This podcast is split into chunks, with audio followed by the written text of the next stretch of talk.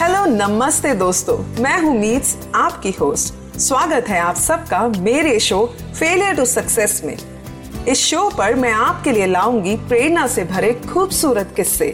ढेर सारी सकारात्मकता और उन लोगों के जीवन की प्रेरणादायक कहानियाँ जिन्होंने अपने फेलियर्स को एक्सेप्ट किया, उनसे उभरे और अपने कदम सफलता की तरफ़ बढ़ाए। तो चलिए, बने रहिए मेरे साथ इस अनोखे और खूबसूरत सफ़र में।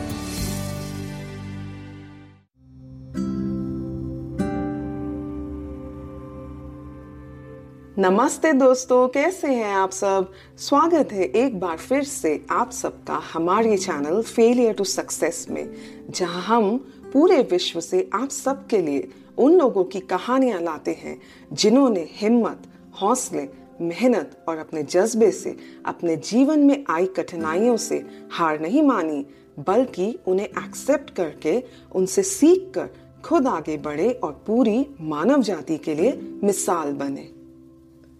दोस्तों, स्वतंत्रता दिवस आ रहा है। आज भी इतने सालों बाद जब हम इस दिन या जब हम स्वतंत्र शब्द के बारे में सोचते हैं तो हम सब भारतीयों का दिल, उन सब freedom fighters political leaders movements और ऐसे कई और किरदार या फिर वो एक एक शख्सियत जिनका योगदान भारत की स्वतंत्रता के लिए रहा है उन सब के प्रति हमारा दिल इज़्ज़त, प्यार और जोश से भर जाता है। इतना ही नहीं, देशभक्ति की पावन लहर हमारे अंतर मन को छू जाती है और मन उन सब के प्रति गदगद हो जाता है। कितना बहुमूल्य रहा होगा उन सब का योगदान, जिसको शायद शब्दों में बयां भी नहीं किया जा सकता। फिर चाहे वो महात्मा गांधी जी हों, बाल गंगाधर तिलक हों, जवाहरलाल नेहरू हों, शहीद भगत सिंह हो, या फिर डॉक्टर बी आर अंबेडकर हो। कुछ अलग ही बात थी। इनके विचारों में, इनकी सोच में, इनके साहस, दृढ़ संकल्प और जोश की। Like this Soch cast tune in for more with Soch cast app from the Google Play Store एक अलग ही बात दिखती थी इनकी पर्सनालिटीज में, जो बहुत यूनिक होती थी।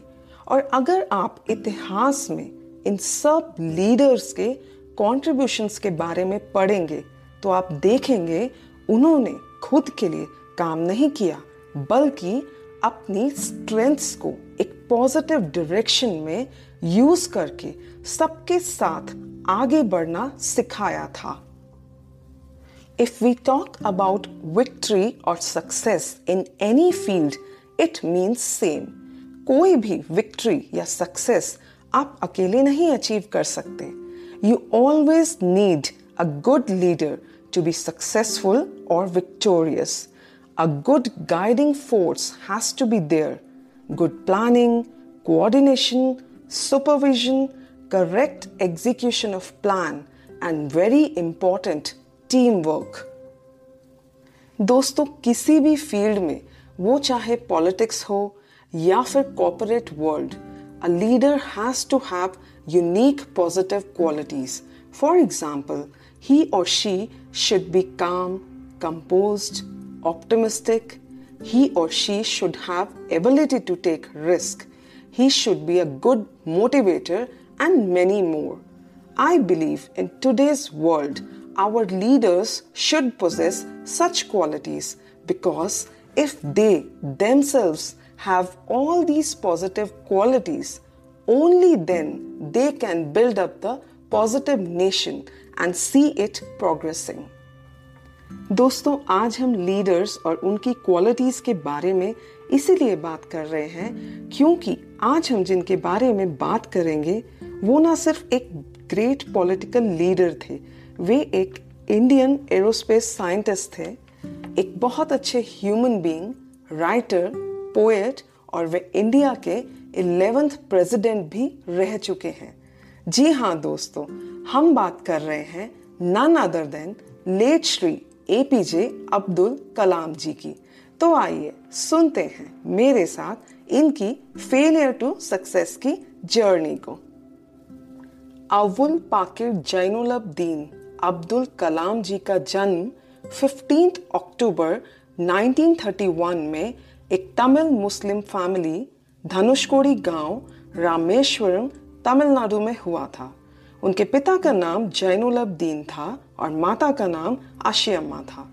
वे अपने पाँच भाई बहनों में से सबसे छोटे थे।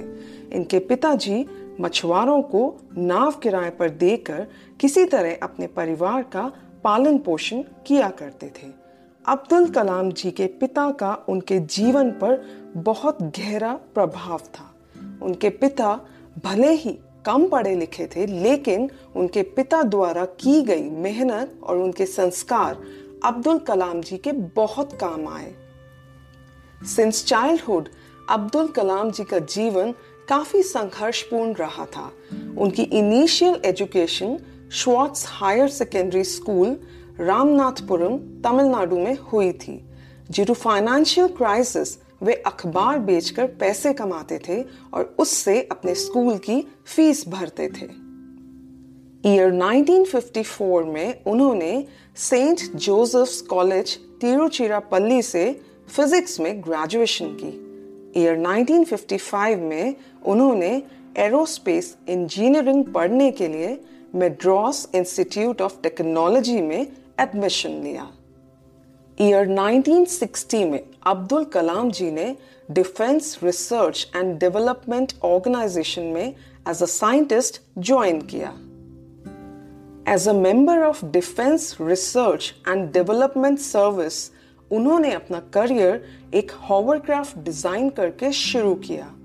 ईयर 1969 में एपीजे अब्दुल कलाम जी का transfer Indian space research organisation में कर दिया गया था, जहाँ पे वो इंडिया के पहले सैटेलाइट लॉन्च व्हीकल के प्रोजेक्ट डायरेक्टर थे।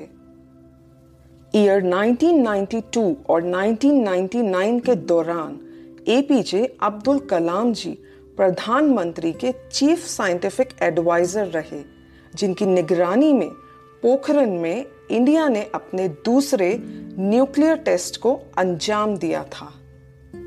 ईयर 2002 में अब्दुल कलाम जी भारत के इलेवेंथ प्रेसिडेंट नियुक्त किए गए थे। दोस्तों एपीजे अब्दुल कलाम जी एक बहुत ही एक्सेप्शनल पर्सनालिटी थे। इवन बीइंग अ प्रेसिडेंट उनके को वर्कर्स भी यही बताते थे कि वे एक बहुत ही सादगी भरा जीवन जीते थे। वे बहुत punctual well plan sorted polite थे और वे अपने को वर्कर्स की भी बहुत रिस्पेक्ट किया करते थे।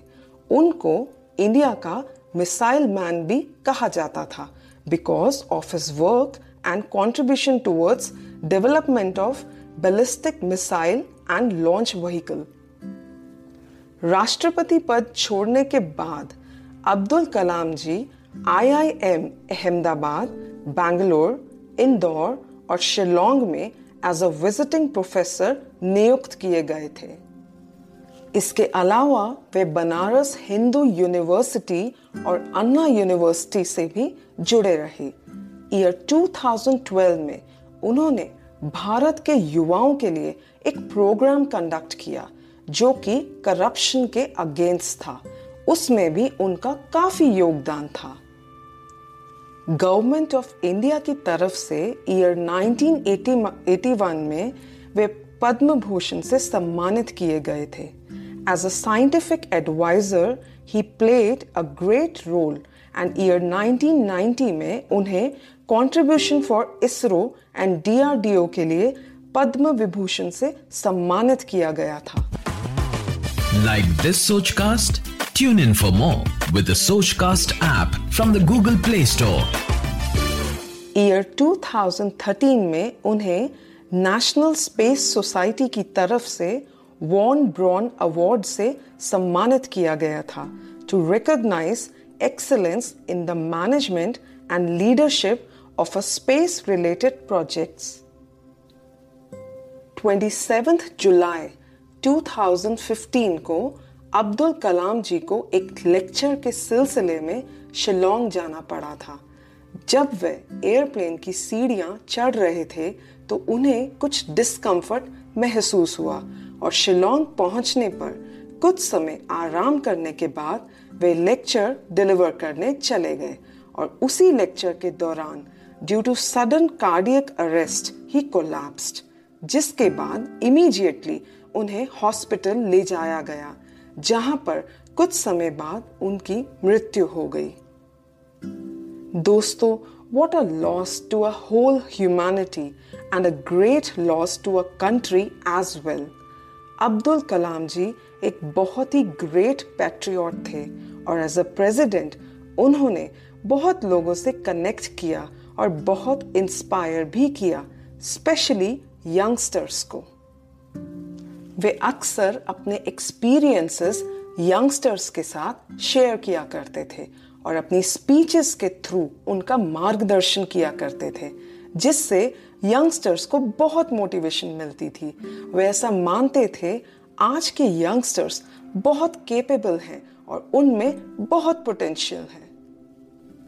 उन्होंने बहुत सारी बुक्स भी लिखी, जिसमें से one of the famous book is India 2020 जिसमें उन्होंने इंडिया के लिए एक एक्शन प्लान लिखा, जिसमें उन्होंने बताया कि इंडिया को कैसे एक स्ट्रॉन्ग और डेवलप नेशन बनाया जा सकता है।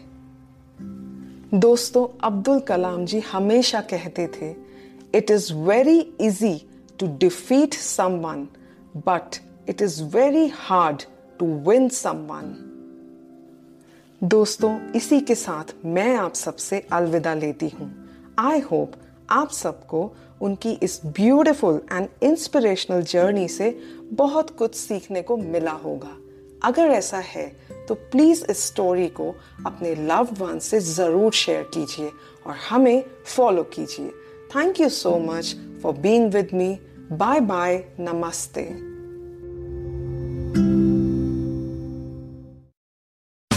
आशा करते हैं कि आपको ये सोच कास्ट बहुत पसंद आया। अगर कुछ कहना है इसके बारे में तो लिखकर बताइए हमें अपने फेसबुक और इंस्टाग्राम पेज पर सोच कास्ट ढूंढिए। अगर आपको अपनी सोच दुनिया को सुनानी हो तो सोच कास्ट करो। सोच कास्ट